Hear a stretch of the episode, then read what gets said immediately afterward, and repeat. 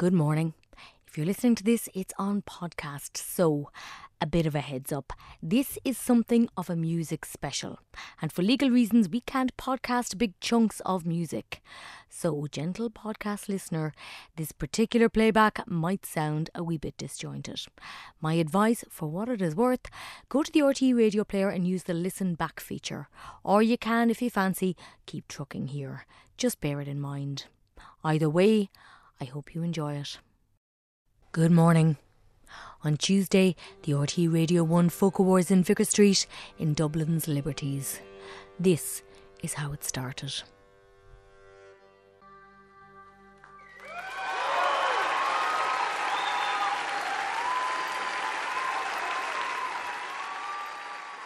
Wow. What a performance. Stephen, James, Smith, and band with an ode to Tony McMahon's Den. And what a way to kick off a night that celebrated the very best in Irish folk. And the scene right now, well, it's on fire. More on that later, because we are going rogue for one week only, people. It is all about the music and the dance. Kick off the heels, push back the table, shake a tail feather, cut a rug. Because what is life if you can't have a boogie? But if you think that this is a harmless wee diversion, you would be very wrong. The devil really does have all the best tunes. Or, as Professor of Modern Irish History at UCD Diarmuid Ferriter put it, the evil one ever setting his snare for unwary feet. By Dad. Now, the professor had joined Claire to discuss the moral panic in the 30s when jazz had come to Ireland because jazz was foreign and foreign meant danger, subversion, sin. What we're dealing with in early 1933 is um, an attempt to try and mobilise people behind this banner. Um, and it's about denouncing pagan music, uh, jazz music. It's deeply racist and xenophobic, of course. It's very much in keeping with that fear and ignorance about Africa. Constant references to the African savages, the music of the African savages. The N word is frequently employed. This is N music. This is a subculture. It's lewd. It's suggestive. And the question for them as well, when they're organising a, a, rally in Mohill in January 1933, it's estimated there are about 3,000 people there. Uh, who do they target in relation to what can be done about this?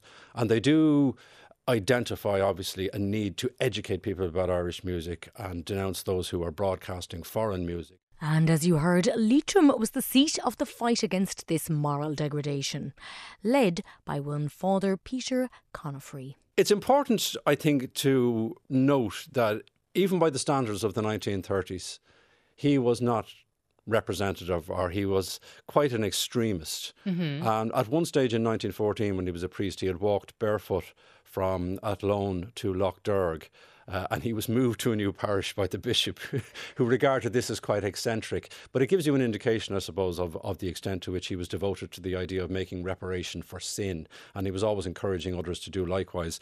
And all of this at a time when the playing of jazz, never mind the odd shuffle, was a highly political act, accusations of all sorts flying. There's also an intervention by Sean Óg Ó Ceallaigh, who was the general, uh, the secretary of the Gaelic League at that time, and he made a very intemperate intervention in which he targeted the Minister for Finance, Sean MacEntee, and he said that the Minister for Finance, Sean MacEntee, had a soul buried in jazz music, and that he was selling the musical soul of the nation for the dividends of jazz music, and that he was jazzing every night of the week. Mm-hmm. Nothing if not energetic. And that notion of priests shaking bushes to seek out courting couples engaged in dancing of the horizontal variety, not quite accurate. We have this image, of course, of, of the likes of Father Peter Conefrey with the, the, the blackthorn stick, uh, you know, roaming uh, the back roads and trying to, to belt randy youngsters out of ditches. Uh, and again, some of that is very exaggerated. The Dance Halls Act was not necessarily always successful um, because there were still clubs that organised their own dances outside of, of the reach of the dance halls uh, legislation. The GAA was also singled out sometimes for organising uh, dances in order to raise funds uh, that weren't properly supervised. So it's not that the priests had complete command and control uh, mm-hmm. over this, but certainly it was a recognition on the part of the state uh, that they did need to tighten the uh, regulation and the supervision of these dance halls, but there were also. And finally, if you do insist on dancing to the devil's music, keep this handy definition in your top pocket. And at one stage in the Dáil of Fianna Fáil TD in 1936 asked that question, what is jazz? And he gave the answer himself. He believed that it was a cross between a waltz and all-in wrestling. uh, Only if you're doing it right. Dermot Ferriter with Claire. On Sunday Miscellany, more moral turpitude. Here's Conor Lenihan, a self described cocktail teen sensation. In the summer of 1987, aged 15, I sat myself down at the piano in Dublin's Trocadero restaurant and struck up a jaunty, if callow, rendition of Cole Porter's Let's Fall in Love. So began my career as Ireland's youngest barfly pianist, and nine years of interrupting people's dinners. Equipped as I then was, with only ten tunes, my stint at the Troc was understandably short lived. After all, no matter how lovely Let's Fall in Love might be, the prospect of birds, bees, and even educated fleas doing it at half hour intervals proved too much for all but the most indulgent, drunk, or deaf diners. I was gently let go after a month or so and resolved to expand my skimpy set list.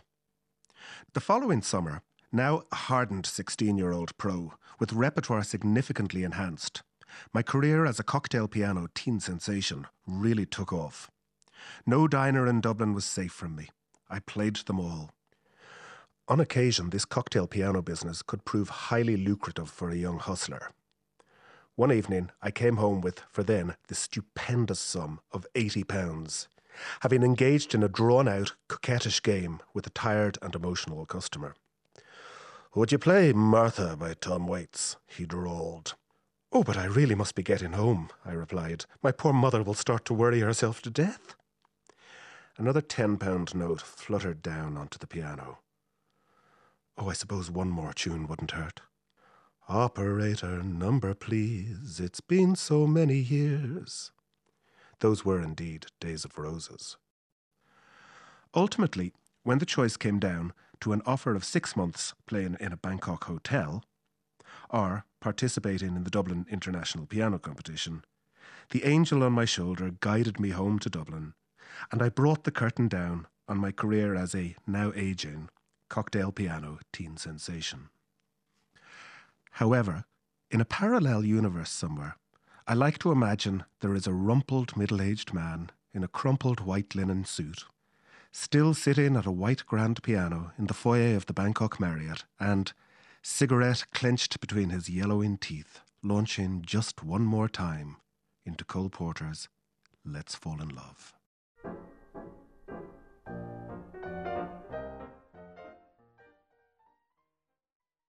Oh, that was fun. Conor Lenihan, as heard on Sunday Miscellany. Back in a bit. Welcome back and we will return to the epic night that was the Folk Awards with the mighty John Creedon at the helm. He brought to the Vicar Street stage Rhiannon Giddens to present the award for Best Folk Singer, and we'll hear from him a little bit later. But she spoke these words about the importance of song in politics and protest. In every generation, the folk singer is the one to represent the truth of the community, however painful and however hard to hear. We are often the cultural historians and sometimes the prophets, too often the Cassandras. But uh, what else can we do?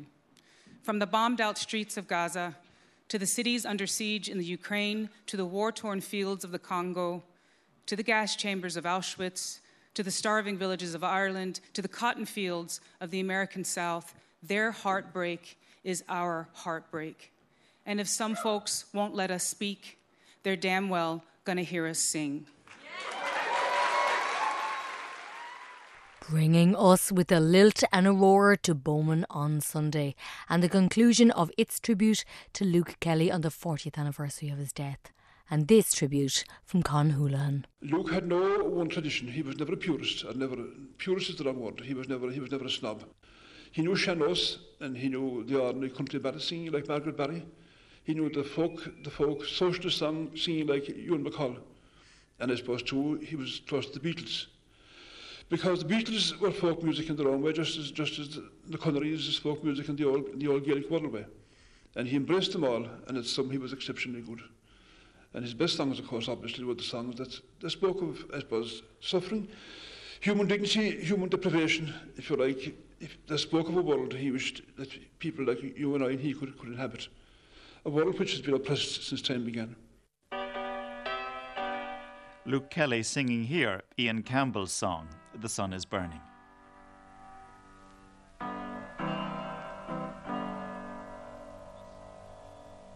The sun is burning in the sky.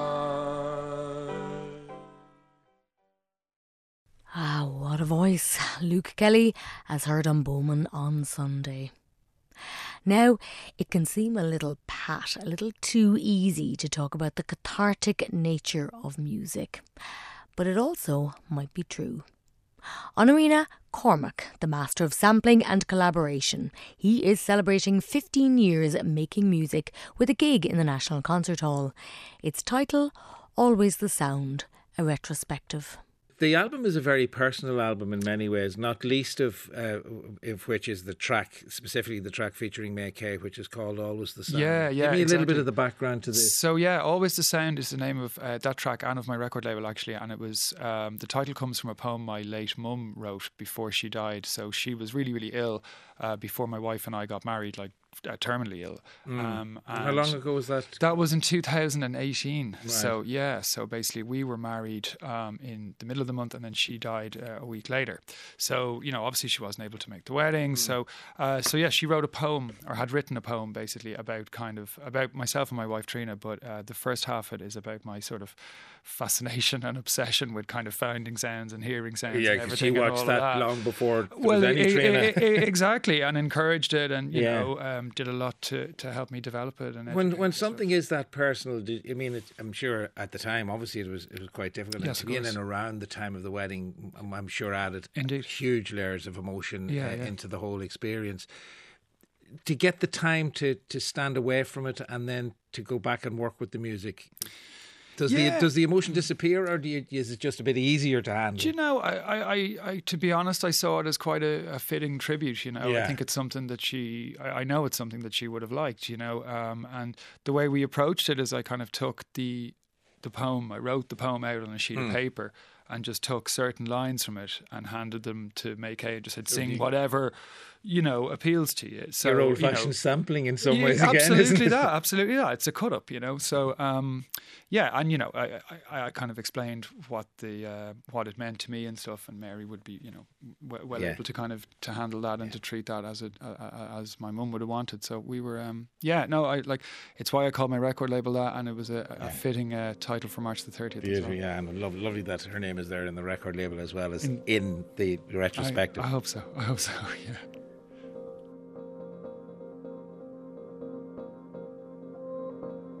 The music of Cormac as heard on Arena. Meanwhile, on Liveline, the case of the missing violin. At 7.50 Yeah. on Sunday the 7th of January, a taxi picked up a young boy, a young man, with a... Did he just have a violin or a knapsack? had, you or... know, he- he- a knapsack and a violin. Okay, Uh, seven uh, seven thirty on that Sunday morning. He goes up to Keys to Heuston Station. What does you remember he- about the taxi?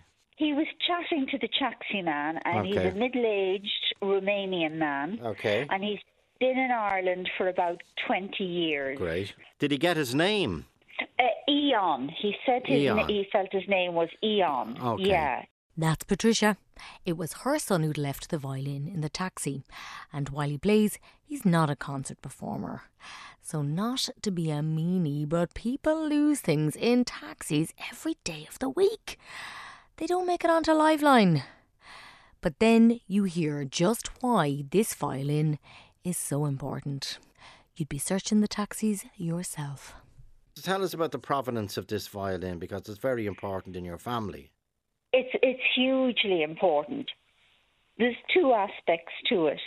The the bow, my son, my eldest son, I'm a widow. My eldest son had spent all summer of his school holidays working to save up enough money to buy his brother the bow. Wow. And the violin itself was given by my husband, who is now dead, Oh, to his son. So it's it's it, and I promise to give a good reward to anybody who Yeah. can come up with this violin because it's more than a violin to us. It's Yeah, it's more than a piece of wood. Obviously, You know, it's it's not a Stradivarius, anything like that. Yeah, it's of no particular value to anybody, but to us, it is hugely valuable. Oh, come on, Liveline listeners. That was around about 20 past two. 10 to 3. Patricia came back on the line. Um, you, you mentioned the man's name was Ian. E- Eon, I thought Ian, he said. yeah. Well, his yeah. name, his name, his name is Ian, and his name is Ian Stimzu. Right. Um, and he has the violin. Oh my God! Oh my God! He has the Can you give violin. him my contact? Of Can you give him course, my of course. contact? Of course, of course. Oh, God bless you. He just- God bless you. Oh, God bless him. He just phoned in a few minutes. I know I don't know what the background is. Apparently, he's very shy, but he said he has the violin. He remembers your lovely son. Um, he's currently he's in his taxi at the minute with passengers, so he can't Yes. talk because the passengers are in a hurry somewhere. But he's adamant uh, that he has he has the violin and that we will uh, repatriate it ASAP. Oh, that is super news. Isn't it good you news? See, you're Uh, great. You're Not at all, it's the listeners. But Ian was listening in his taxi and it rang a bell with him, and we hope to get it back to him within the next 24 hours. Oh, thank you so much. it should be- and, it and I'll should be be on to playing you to again. let you know. Great. Your son should be your son should be playing like Nigel Kennedy and Nigel Kennedy in a in a oh, few please weeks. God. Oh, please God. Yeah, no, it's a prized possession. And I, Prized and, possession. and I hope it gives him the lift that he he deserves, Patricia. Thank you so much. Thank you so much. Joe with a story that would warm the cockles of the most cynical of hearts. However, with Claire, heartbreak of the worst kind. Break out your country music because only the jilted and lovelorn know true pain. Simon Marr even has a playlist for it. I love to wallow in misery. You've got people who have the playlist is that when I'm feeling sad, I'm going to put on my upbeat, happy, I'm going to jump around the place playlist. I want to wallow. You know, given the choice, I will stand in front of the mirror crying, listening to these songs, and it's amazingly cathartic for me. So I love it, and I've got a great playlist on my on my Spotify, which is called Misery, and it's chock full of these. You've got a misery playlist. I have a misery playlist, and it is one of my favourites. There's kind of two, I suppose, schools of the playlist. One is the stuff that sounds utterly miserable and is miserable. So that'd be all of indie music and all of country music. And then outside of that, then there's the more the poppier stuff, some of which sounds utterly miserable, but some of which is like Gilbert O'S- O'Sullivan and just sounds lovely. But you know yourself that if you're walking along with the dog and the headphones on, you know that he's crying inside, Yes. writing and S- singing So if this you song. pay attention to the lyrics, you know that this is a very sad song. If Yeah. you're just listening to the melody, you'll be grand. Exactly. What would be the point of that? Plenty of fish in the sea? No, don't say that. It has to be hopeless, you know. but it does. It, it can't just be like you know. Is that maybe this will? And even when you're listening to the songs where people are pleading, Mhm. you know, and you know that you know what the answer is going to be, and you know you want to say, "Give it up. It's never ever ever." Wait, as Taylor would say, it's never ever going to happen. But you know that it isn't, and that element of hopelessness is really important. Embrace the maudlin. Lean in to the sorrow. Wrap it around you like a blanket because let's face it, you've nobody else to keep you warm at night.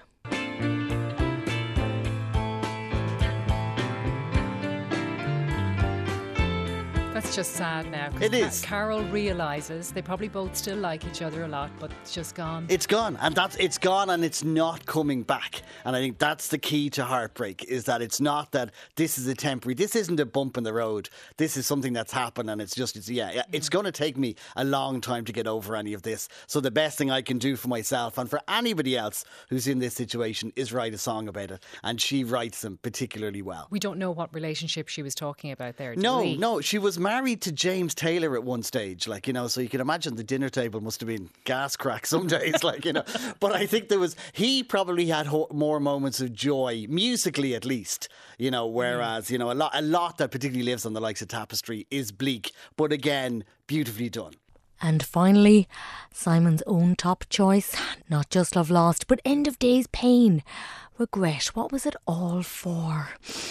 Mixed with salty tears, or better still, stoic repression, albeit delivered by Mar in quite the chipper tone.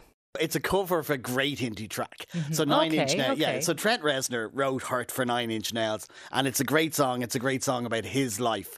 And it's one of those songs that people loved it at the time. It wasn't that suddenly Johnny Cash came along and did a better musical version of it, but immediately he owned the song and people just reflected it onto his life. Mhm. And it's all about regret. Everything. Every second Brilliant. of it is about regret, Absolutely and he, brilliant. he- and it is. It's it's one of those, and it's a her standing up on the back of your neck song. Oh, it is that. Take it away, Johnny. What have I become?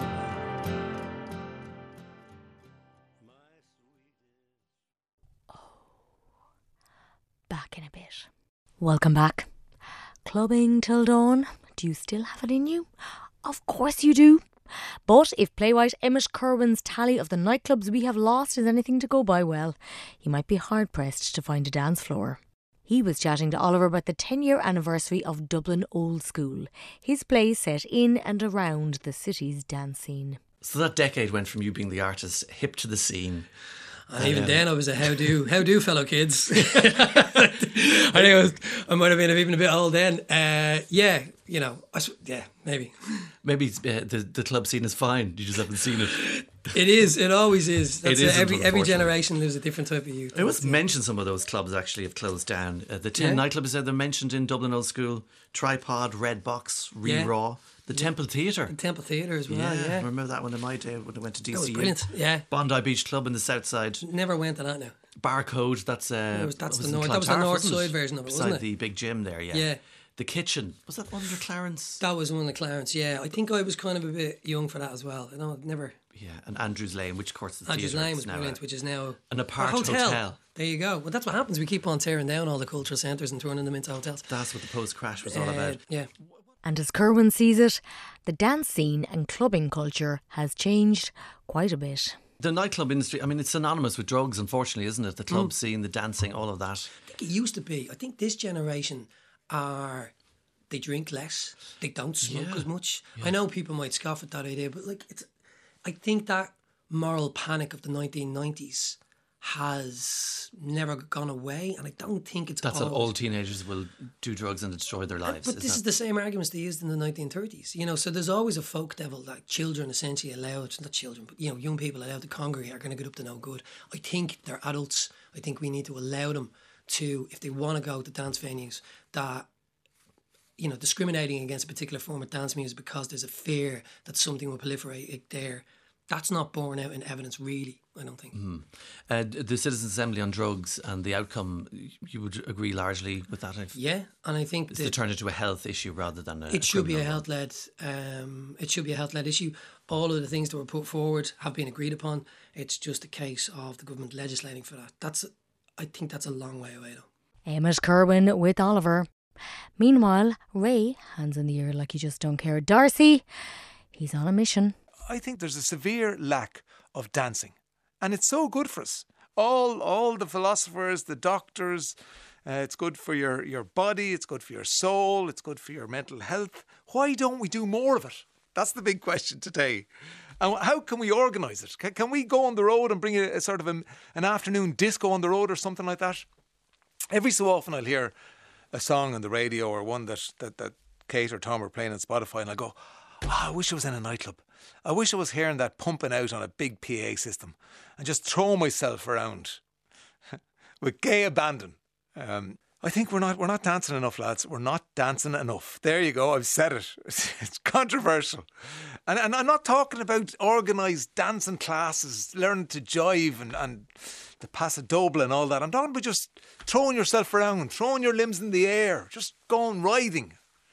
That's W R I T H I N G. You know, just going with it. The bass in your stomach and mm, mm, mm.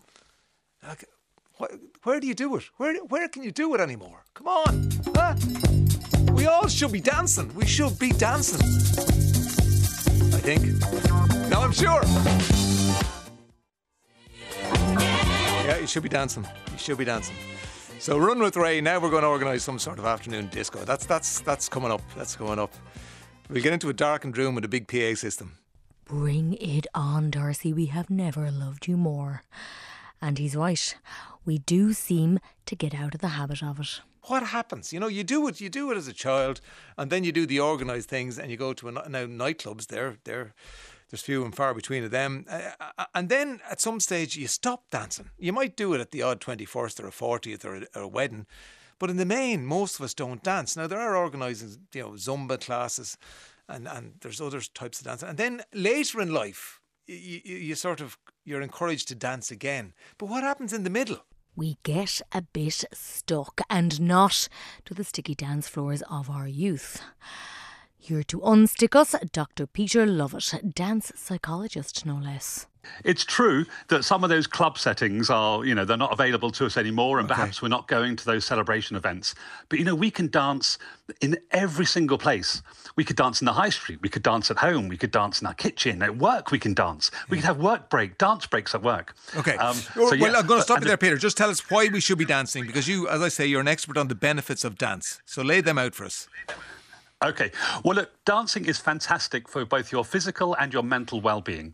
Now, I'm a scientist and I came into this as a skeptic, thinking, now there's no way that dancing could help your mental health. There's no way that dancing can help your physical health. And years and years and years of doing scientific research in this in a university lab, we found that the opposite is true. It is the case that when you dance, it leads to these improvements. Now, at least the four areas of improvements are social connection our thinking, our emotions, and our physical body itself. Now, each of those ones, like for social bonding, we know that when people dance together, even really informally, that it increases how much they like one another, they trust one another more, and they show more pro social, helpful behavior towards each other, mm. which is just amazing. Yeah. So, for social connection, it's important. For thinking, we know that when you cha- move your body in different ways, it changes the way that you think. Now, you might be thinking, why do I need to change the way that I think? Well, let's imagine you're, you're suffering from anxiety and you've got this kind of low self esteem and you're thinking, oh, everyone hates me. Um, there's no point me trying to do this because I'm bound to fail. There's no point me asking the person to marry me because they're going to say no. All of those negative thoughts, we know that when you move your body, it changes the way that you think. Oh. And then emotionally, oh my word. Now, dogs, we know that dogs have a brilliant way of expressing their emotion. They wag their tail and they lay on their back so you can rub their tummies all day long. And as humans, we live in a society where we've kind of stopped doing that. But actually, when we move our body, it's like giving ourselves a tail to wag. We express emotion, we communicate emotion with other people, and that feels really fantastic. And finally, our physical body. We know that when we dance, it's not just an act of jigging around your sitting room, but instead, what's happening is there are hormones being released, neurotransmitters are going bonkers, our pain thresholds go up, our muscles and our joints are working, our heart and our lungs are pumping. It's a really good thing for us physically. So, those four things it's good for us for our social, our thinking, our emotions, and our physical body too. Pushing back the kitchen table as we speak. But that old thing, dance like no one's watching, grand for a fridge magnet. In real life, kind of tricky. I'd be worried now if, if I was to be seen dancing in public that I'd be accused of dad dancing because I am a dad and there would be dancing involved. Uh, that, that's not a term that, that I like. I'm afraid of it. No. yeah. Well, what a shame that we've got to that point, isn't it? That dad dancing is even in the Oxford English Dictionary saying it's something that's quite a ridiculous activity. But actually, when we know that when middle aged men dance around. It's really good for their health and their well-being. You know, in terms of reducing, there were some studies looking at middle-aged men who'd had heart attacks, and half of them were sent by their doctors to dance, and half of them were sent to the gym to get physical exercise. Right. Over a 12-week period, the guys who went to the gym eventually stopped halfway through because they got bored going to the gym, and because of that, they weren't getting the cardiovascular workout. Uh-huh. But the guys who went to the dancing group, there was all these guys came together to dance, and they were laughing and joking about each other, and they were dancing together every week. And their cardiovascular functioning improved over the 12 weeks after they'd had the heart attacks. So, actually, coming together, if we can get rid of this notion, the negative aspect of dad dancing, and we can embrace dancing together, um, or wouldn't that be a great thing? Oh, I'm dancing to this. See, it doesn't have to be 100 miles wish... an hour. No.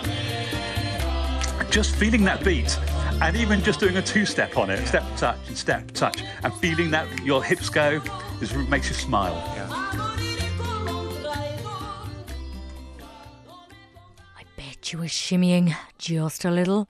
But if you're there going, oh, I just can't cringe, you could try singing On Symphonics with Sheila Dempsey, conductor David Brophy. We know singing is good for you. When you sing on your own, your brain releases two things oxytocin and endorphins, and those naturally produced drugs from your brain going into your body, into your bloodstream, they're very good for you. Then you couple that with singing in groups, either a choir or even sing in a social context like in a local pub or at a family gathering. Something else then happens apart from the the oxytocin and the endorphins. After a few minutes of singing together, we know that our heart rate starts to, you know, coalesce in quite a narrow window and that kind of makes sense because we're all singing the same things. That means we're all singing the same length of phrase and we're all breathing in a similar way, sort of moving in sync with each other. So that's the second thing that's that that is very good in terms of group singing. But then finally, when you couple all that together and we sing for an audience, it's clear that you know the oxytocin and endorphins teeming through our bodies, and then this sense of community and togetherness we get singing in a group, that shows in our faces. The audience are greeted with this energy, the, these faces from singers who they wouldn't normally see and they wouldn't normally find that kind of energy. It's a totally unique energy. And then that kind of creates a kind of circuit, a, a loop of electricity between the performers and then the audience. And this electricity that, that that's formed between performers in a group and an audience is what makes I suppose, choral music and group singing in general like such an amazing thing, such a unique phenomenon, and, and a uniquely human phenomenon. David Brophy. Well, we are almost at a finish here on playback, but not quite. From the Folk Awards, this is Eoghan Ó Ceannabháin, a big winner on the night, and here he's singing Only the Earth. And by the way, you can listen back to the whole night on the RTÉ radio player or watch it this evening on the telly, assuming you're not out clubbing.